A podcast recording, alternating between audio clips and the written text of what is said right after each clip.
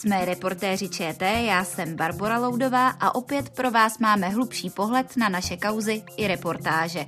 A pokračujeme v tom i přes léto, kdy sice reportéry nevysíláme, ale ta nejzajímavější témata, kterým jsme se v této sezóně věnovali, probereme právě tady, v našem podcastu každé úterý.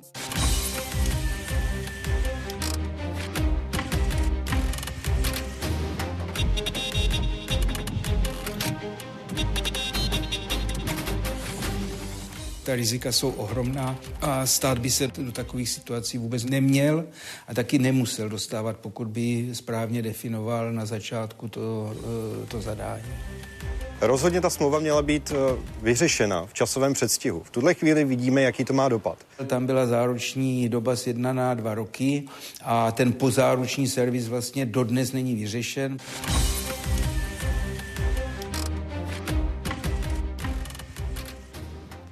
Česká armáda začala před dvěma lety pořizovat stovky terénních aut za dvě miliardy korun.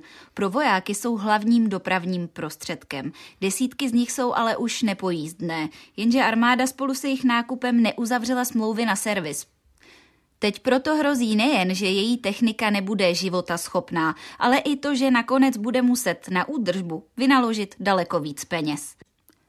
A to není jediné téma, které se dotýká armády a jejího fungování, o kterém jsme točili.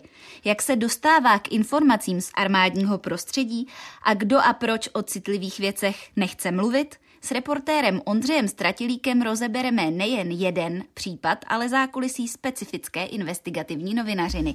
Ondřej, ahoj. Krásný den přeju.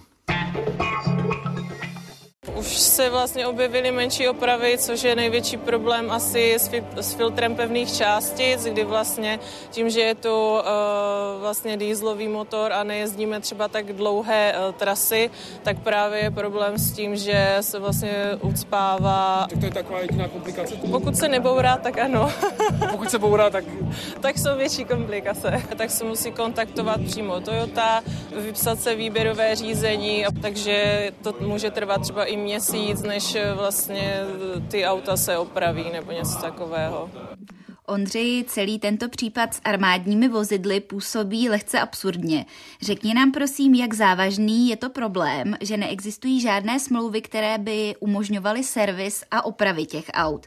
To znamená, že někde leží nepojízdná ladem, protože armáda nebyla schopná zařídit jeden papír?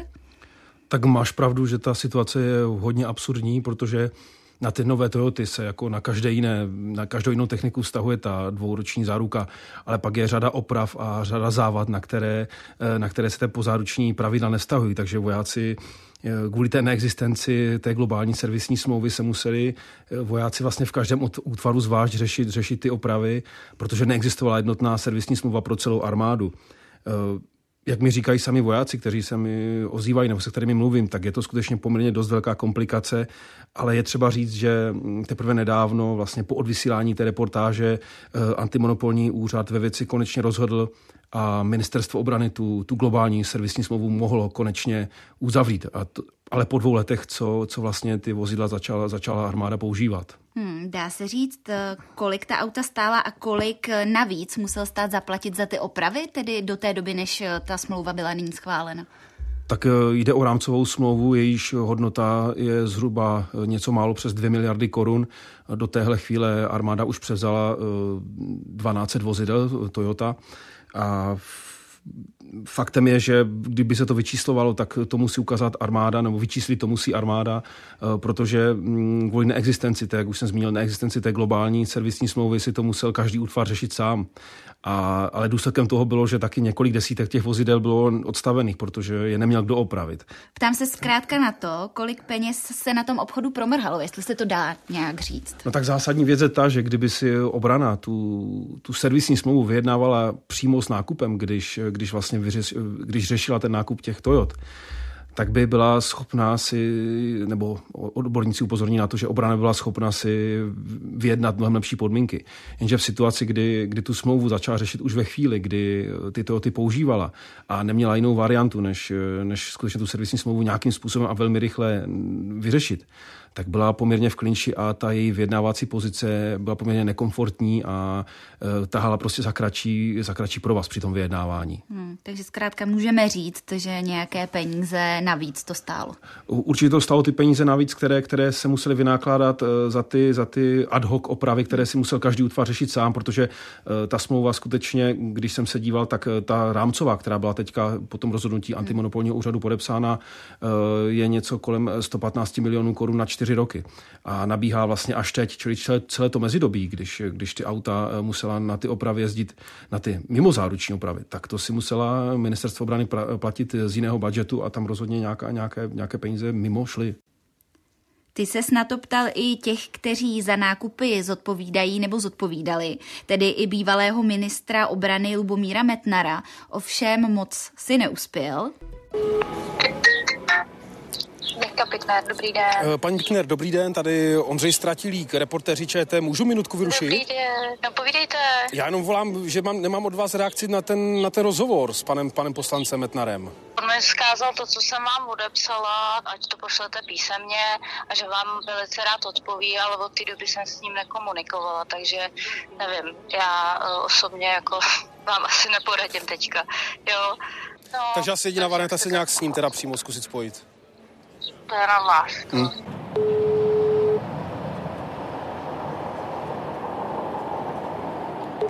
Hlasová schránka 7.0. Pan Metnár nereaguje na naše e-maily ani telefonáty.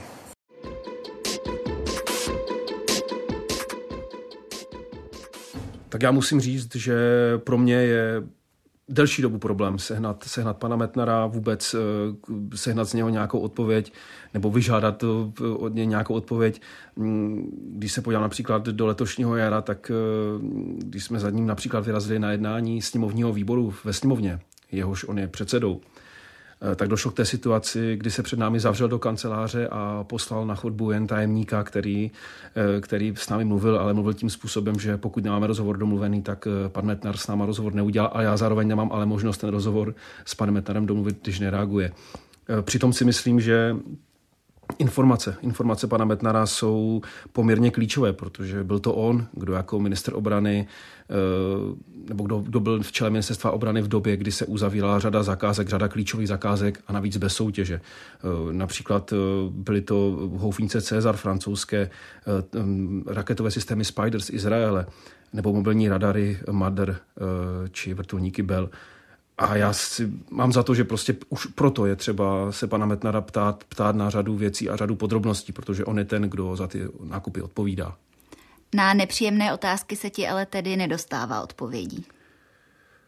Je to tak, co se týče toho minulého vedení ministerstva obrany, tak eh, já nemám možnost jinou, než eh, čekat na něj, volat, psát, ale reakce, reakce není žádná. Hmm. Jak jsi zjistil a i zmiňoval, tak eh, stejný problém má i další vojenská technika. Můžeš nám přiblížit eh, i ty ostatní problémy? Tak z, hned ze startu musím říct, že ty chybějící servisní smlouvy jsou, jsou nešvarem, který doprovází vlastně většinu, většinu těch eh, nákupů, těch strategických nákupů armádní techniky, kdy se na jedné straně kupuje, kupují zbraně za desítky miliard korun ale v době podpisu vůbec není vyřešena servisní smlouva, eh, čili smlouva na zajištění životního cyklu, přesně to, co jsme řešili na začátku těch Toyot. A když zmíním jenom třeba ty aktuální velké zakázky, tak eh, servisní smlouvu stále nemají radary MADR, které, které už přicházejí. Teď nedávno oznámilo vedení ministerstva obrany, že po po poměrně složitých eh, zkouškách už byly konečně zavedeny do výzbroje české armády. Eh, takže například eh, u těch, u těch, u těch radarů Madr není do dneska, do dneska není vyřešeno, jakým způsobem bude zajištěny ty jejich opravy nebo vůbec zajištění toho životního cyklu bude řešeno. To, to zatím není vůbec rozhodnuto. Ani v tomto případě ovšem nikdo neodpovídá na tvé dotazy, kdo za to může, je to tak? Je to tak, je to tak. Co se týká uh, madrů, já jsem tady u ty zakázky ujednávání, ujednávání jsem nebyl. Dokážete odhadnout, proč se to tedy neudělalo? tohle to nevím, opravdu to jsem, nejsem, nejsem schopen tohle, tohle to. Či to je spíš otázka na vašeho předchůdce, pana Říhu. Je to, je to tak. Pokusili jsme se s ním několikrát spojit, ale bez úspěchu. E, dobrý den, Ondřej Stratilík, Česká televize. Prosím vás, můžete mě přepojit na pana Říhu? Dneska, dneska jsem ho neviděla, dneska tam není, nebo je možná na nějakým jednání. Čili není mě možné na ně přepojit? Hmm, teďka momentálně ne. Můžete a... tam ozvat zpátky, já mu pošlu SMS, že jste volali. Děkuji vám, díky, díky, naschle. Taky děkuji, naschledanou. Naschle. Když totiž začneme pátrat po tom, kdo nese vůbec odpovědnost eh, za ty, za ty nákupy nebo za to, jak byly ty nákupy dojednány a podepsány, tak narazíme na to, že ti lidé už eh, dnes na ministerstvu nepracují. To není jen příklad eh, Lubomíra Metnara, bývalého ministra, ale právě třeba i jeho bývalého náměstka pro vyzbrojování pana Filipa Říhu. Ten byl, ten byl současný vedení ministerstva eh, vyslán do Vídně jako český zástupce při misi OBSE, Organizace pro bezpečnost a spolupráci v Evropě. Ale ani on s námi nekomunikuje. Eh, a já, já si myslím, no, mám ten dojem, že, že právě tahle situace, kdy ti odpovědní lidé odmítají odpovídat na dotazy, když se novináři ptají, eh, vedou nebo přispívají k tomu, že kolem armádních zakázek, kolem velkých armádních zakázek eh, je stále taková nejasná a poměrně zmatkovitá situace a velmi nepřehledná situace, kdy vlastně ti odpovědní lidé nejsou schopni, nejsou schopni zpětně ani vlastně vysvětlit, proč se tak rozhodli, proč to udělali takhle, proč to neudělali jinak. A myslím, že to jenom přispívá k tomu všeobecnému galimatiáši v těch, v těch zakázkách. Ještě u toho všeobecného zmatku chvíli zůstaňme. V minulosti došlo i k tomu, že se kvůli pomalým a komplikovaným vyjednáváním se zbrojaři na několik měsíců bez servisu ocitla i obrněná vozidla Pandur. Vojáci je museli odstavovat, podobně jako nyní Toyoty. Tak jak ty si vysvětluješ, když to mapuješ, že se neuzavřely lepší, výhodnější servisní smlouvy, že k tomu nešvaru tak často dochází? To je právě ta zásadní věc, na kterou, na kterou já bych potřeboval odpovědět, no, na kterou musí odpovědět ministerstvo obrany, nebo respektive minulé vedení ministerstva obrany. A máš pravdu, že u těch pandurů nastala skutečně zajímavá situace, v úzovkách zajímavá. Bylo to v době přelomu roku 2016-2017, v době takové té slavné nehody, kdy se u tábora srazilo pět pandurů s Fábí a ty pandury potom byly několik roků nepojízdné. A právě šlo o to, že ministerstvu obrany končila nebo dobíhala eh, smlouva na opravy pandurů a než dojednalo a uzavřelo tu novou smlouvu, s nový, eh, jakoby, nebo než, a než ministerstvo obrany vyjednalo a uzavřelo tu novou smlouvu, tak uteklo několik měsíců, kdy ty pandury skutečně neměl kdo odstavovat. A docházelo třeba i k tomu, a to docházelo nejen v této době, kdy, kdy se například technika musela kanibalizovat, což, což v případě armády je, je velmi špatná situace, kdy, kdy vojáci některé ty poškozené pandury z nich vybírají náhradní díly a ty je dávají do těch pojízdných pandur, aby aspoň něco udrželi v provozu. Mm-hmm. To znamená, že vlastně ta odpovědnost vzhledem k funkčním obdobím politiků je tak krátká, že vlastně v tu chvíli neřeší, eh, co se stane do budoucna. Nebo co zatím zkrátka hledat? Eh, nevím, my jsme se na to ptali právě i v té, v té reportáži o těch Toyotách, kdy jsme zjišťovali, eh, jak u NKU, tak u, u mm, například Transparency International, jak oni sami si vysvětlují, eh, že prostě na tady ty věci se nemyslí. Hmm. A skutečně asi to bude tím, ale nikdo, nikdo nedal jasnou odpověď, ale asi to bude tím, jak zmiňuješ to funkční období, potom je tam taky honba za, tom, za tím, a to je u té armády, to platí dvojnásob, kdy vlastně tady byla dlouhá doba, kdy se vůbec nenakupovalo, kdy se neuzavíraly žádné zakázky, že ministerstvo obrany nebo respektive ministři, kteří přicházejí, rádi uzavírají smlouvy a chtějí být vidět jako ti, kdo konečně nakupují. A samozřejmě potom v tom, v tom spěchnou, v tom, aby, aby ty zakázky skutečně se podepisovaly, tak se neřeší třeba jiné okolnosti, jako například ty servisní smlouvy.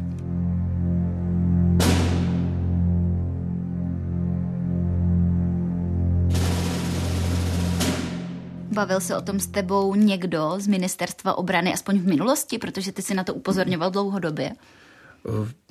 Ta situace je vlastně velmi podobná. Já teď aktuálně v té reportáži jsem mluvil s panem Luborem Koudelkou, což je nyní vrchní ředitel vyzbrojovací sekce ten tvrdí, ten tvrdí, že když jsou tam na ty aktuální zakázky, tak že vyjednává, že, že ty rozhovory vede, že, že doufá, že budou ty servisní smlouvy brzo uzavřeny, ale samozřejmě zase, když se ptám, a zaznělo to v tom eh, v chvíli před pár minutami, když jsem se optal na to, jak je to možné, tak samozřejmě taky řekne, já jsem tu v té chvíli nebyl, ptejte se mých předchůdců. Hmm. Což asi slýcháváš často i v minulosti. To je, ale to je asi u, u většiny státních úřadů, kdy, kdy se přehazuje vina nebo odpovědnost na, na předchozí, předchozí management. No. A když na tyto nedostatky upozorníš, začne se s tím alespoň něco dít, protože eh, z tohoto servisního zmatku eh, to nejdřív tak nevypadalo, ale potom se ta smlouva uspíšila. Tak měl jsi v minulosti podobnou reakci? Eh, no ono je třeba říct, že u těch státních úřadů nebo státních institucí a skutečně u té obrany nebo u té armády to možná platí několikanásobně víc. Eh, je skutečně každá změna jakoby otočit kormidlem na velké lodi. Čili eh, někdo, neříkám, že já, ale někdo, například když generál na generál štabu eh, něco rozhodne, tak potom velmi dlouho trvá, než vlastně ta loď v vozovkách se začne točit. Takže ta, tam tato spoždění je veliké a tak to vnímám i já, když, když prostě novináři, kteří se věnují tomuto tématu obranu nebo armádu, něco takového upozorní, Eh, tak eh, nezačne se něco měnit, neupřekopávat hned. Ale potom zpětně třeba, když to téma dosledováváte, tak zjišťujete, že některé věci, na které člověk upozornil, nebo na které, které vypíchl ve svých reportážích, ve svých článcích, eh, se skutečně, se skutečně mění a ministerstvo obrany už jedná trochu jinak, než třeba jednalo, jednalo historicky. Takže se vyplatí na to upozorňovat. Rozhodně se na to musí upozorňovat, protože ty věci jsou tak nenormální některé, že je třeba je třeba je vyzdvihovat a, a točit nebo psát o nich. Když to tak poslouchám, je česká armáda s takovým servisem a vybavením a i fungováním připravená do případné akce? To je, myslím, na celé, na celé téhle situaci ta nejdůležitější věc, protože pořád tady mluvíme o tom, že je mírový stav, že bavíme se tady o desítkách nepojízdných Toyot nebo podobně, které se časem opraví, ale v situaci, kdy, kdyby armáda musela vyslat svoji techniku do, do zahraniční operace, nebo nedej bože bránit, bránit Českou republiku s tou technikou. A neměla by vlastně nějak vyřešeno to, jak, jak bude tu poškozenou techniku, takzvané eh, ty eh, battle damage, ty poškození zboje například, ale to nemusí být to můžou být i běžné, běžné opravy nebo běžné závady. Jak je bude řešit, tak to už potom samozřejmě nastává další situace, která je naprosto podle mě nepředstavitelná, že by, že by armáda neměla v této situaci jakkoliv vyřešen ten servis a proto proto myslím, to je asi to nejzásadnější, proč na, to, na ty témata upozorňuji. Protože teďka pořád je mírový stav, jsme tady relativně v pohodě, ale potom, kdyby nastala nějaká krize, tak uh, i z malé opravy nebo z malé závady může být poměrně velký problém, který třeba neznes, nezneschopní velký, poměrně velkou jednotku. Celá ta práce novinářská na armádních tématech zní dost komplikovaně. E, nikdo se s tebou moc nebaví, je to asi nepříjemné, což je e, každá investigativa, ale tady je to takové vlastně v rámci obrany, bezpečnosti země, zkrátka citlivé. E, tak jak ses k těmhle tématům vůbec dostal? Přeci jenom není asi těm ministrům nebo i celému tomu státu příjemné, když v tom šťouráš. No, když jsem zhruba před 15 lety začal tu obranu a respektive i zbrojní biznis eh, sledovat, eh, tehdy to bylo v Lidových novinách, tak mě to velmi rychle, tahle tematika dostala. Chytlo mě to, protože eh, když se vrátíme do té doby, tak to byla, to byla situace, kdy, kdy probíhaly velké, velké zbrojní zakázky kvůli české misi v Afghánistánu, kdy skutečně se nakupoval v velkém tempu pozemní, pozemní technika. A to vlastně byl ten hlavní moment, kdy, kdy mě to chytlo a e, já tu dobu vzpomínám moc hezky, protože tehdy byla taková zajímavá situace v médiích, kdy, kdy tady byla určitá skupina novinářů, která se tomu, těm tématům věnovala. A jestli to můžu takhle říct, bylo nás pár takhle mladých, kteří jsme v té době nějak do toho teprve se prokousávali a pak tady byla skupina jako seniornějších novinářů, a bylo zajímavé sledovat, nebo už na to vzpomínám, panovala tam taková dobrá řevnivost i mezi těmi staršími a námi, že jsme se prostě eh, bojovali o citované články, že jsme se předháněli v tom a skutečně bylo, bylo co sledovat, protože v těch, v těch letech, v těch letech skutečně eh, ministerstvo obrany eh, nakupovalo ve velmi, velmi vysokém tempu a těch kontroverzí tam taky bylo hodně. A jak moc ochotní tehdy byli ti dotyční se s tebou bavit? Bylo to jiné, nebo je to stále stejné to ticho? No to samozřejmě záleží na tom, eh, na co se člověk zeptá, protože kdybych přišel s dotazem, jak to děláte, že, že jste tak dobrý, tak asi se mu budou komunikovat všichni, ale samozřejmě, když se ptáte na věci, které, které jsou kontroverzní, které, které prostě člověk eh, neodpoví z patra, tak eh, samozřejmě ty, ty odpovědi, pokud se jich dočká, tak jsou poměrně úsečné, někdy se jich nedočká a dělo se, dělo se to i tehdy, i teď. Prostě, když, když člověk něco zjišťoval, když na něco narazil, co nedávalo smysl nebo působilo nenormálně, Eh, ověřil si to, tak potom ta situace byla velmi podobná, že ministerstvo nekomunikovalo nebo, nebo, nebo ministerstvo nebo úředníci nebo nedali vědět, eh, neodpověděli prostě na všechny dotazy. Hmm. A když půjdeme trochu za kulisy té tvé práce, tak jak je náročné se k těm eh, primárním informacím vůbec dostat? Tak já si myslím, že je to velmi podobné, jako, jako to mají novináři v jiných oblastech, že, které, které, které popisují hodně důležitá a to je docela fajn, je práce s otevřenými zdroji. Tam obrana taky zveřejňuje dost, dost, dost zakázek, eh, to se mu dá pročítat v registru smluv a podobně, ale samozřejmě nejzásadnější informace se člověk dozvídá eh, od svých zdrojů, od své, od své množiny zdrojů a eh, chození, chození, chození po, po schůzkách s lidmi, kteří prostě jsou relevantní, kteří, kteří mají ty vědomosti a jenom nejdou po povrchu nebo jenom neříkají, co kde slyšeli. Stalo se ti někdy, že by se ti někdo snažil podstrčit nějaké informace, které by nebyly pravdivé, že se tě snažil nějak navést a mystifikovat?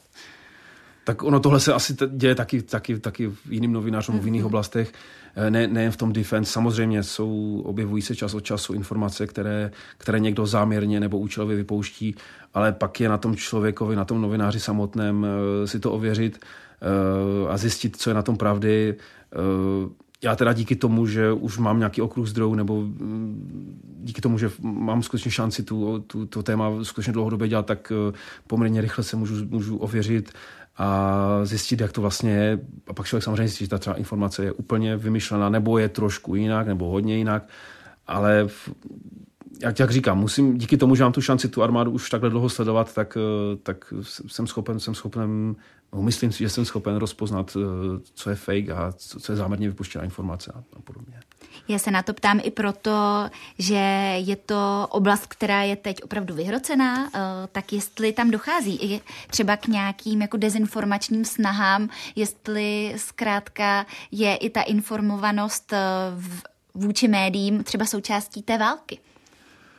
Tak ono se to dělo vždycky, že ten, že ten zbrojní biznis, že vždycky jedna skupina firm je nespokojená s tím, eh, že ministerstvo od ní nenakupuje, druhá, mm-hmm. druhá skupina zbrojních firm je ráda, že od ní ministerstvo nakupuje a pořád se to takhle přelívá a vždycky ta jedna skupina, nebo nemusím bavit jenom zbrojní firmy, můžeme se bavit klidně o lidech, kteří třeba končí na ministerstvo obrany z nějakého důvodu, tak vždycky mají pocit, eh, že se děje neprávo a upozorní, upozorní na to a Samozřejmě, no, někdy, někdy, někdy, to pravda je, někdy je to bohužel takový ten subjektivní pocit, že, že se děje něco špatného, ale třeba pravda to tak úplně není. Jasně, ale nějaké takovéhle zesilující snahy v rámci třeba války na Ukrajině, to si nezaznamenal? Válka na Ukrajině je jeden faktor, ale druhým faktorem je, a to je, to je zásadnější, a to už se odráží v, to, v té situaci eh, na, v české obraně a vůbec na zbrojním trhu a podobně, eh, je ten velmi výrazně stoupající obrany rozpočet eh, a ty nákupy, kdy, kdy je už zjevné, že ministerstvo obrany skutečně bude dělat velmi velké nákupy, už ostatně dělá.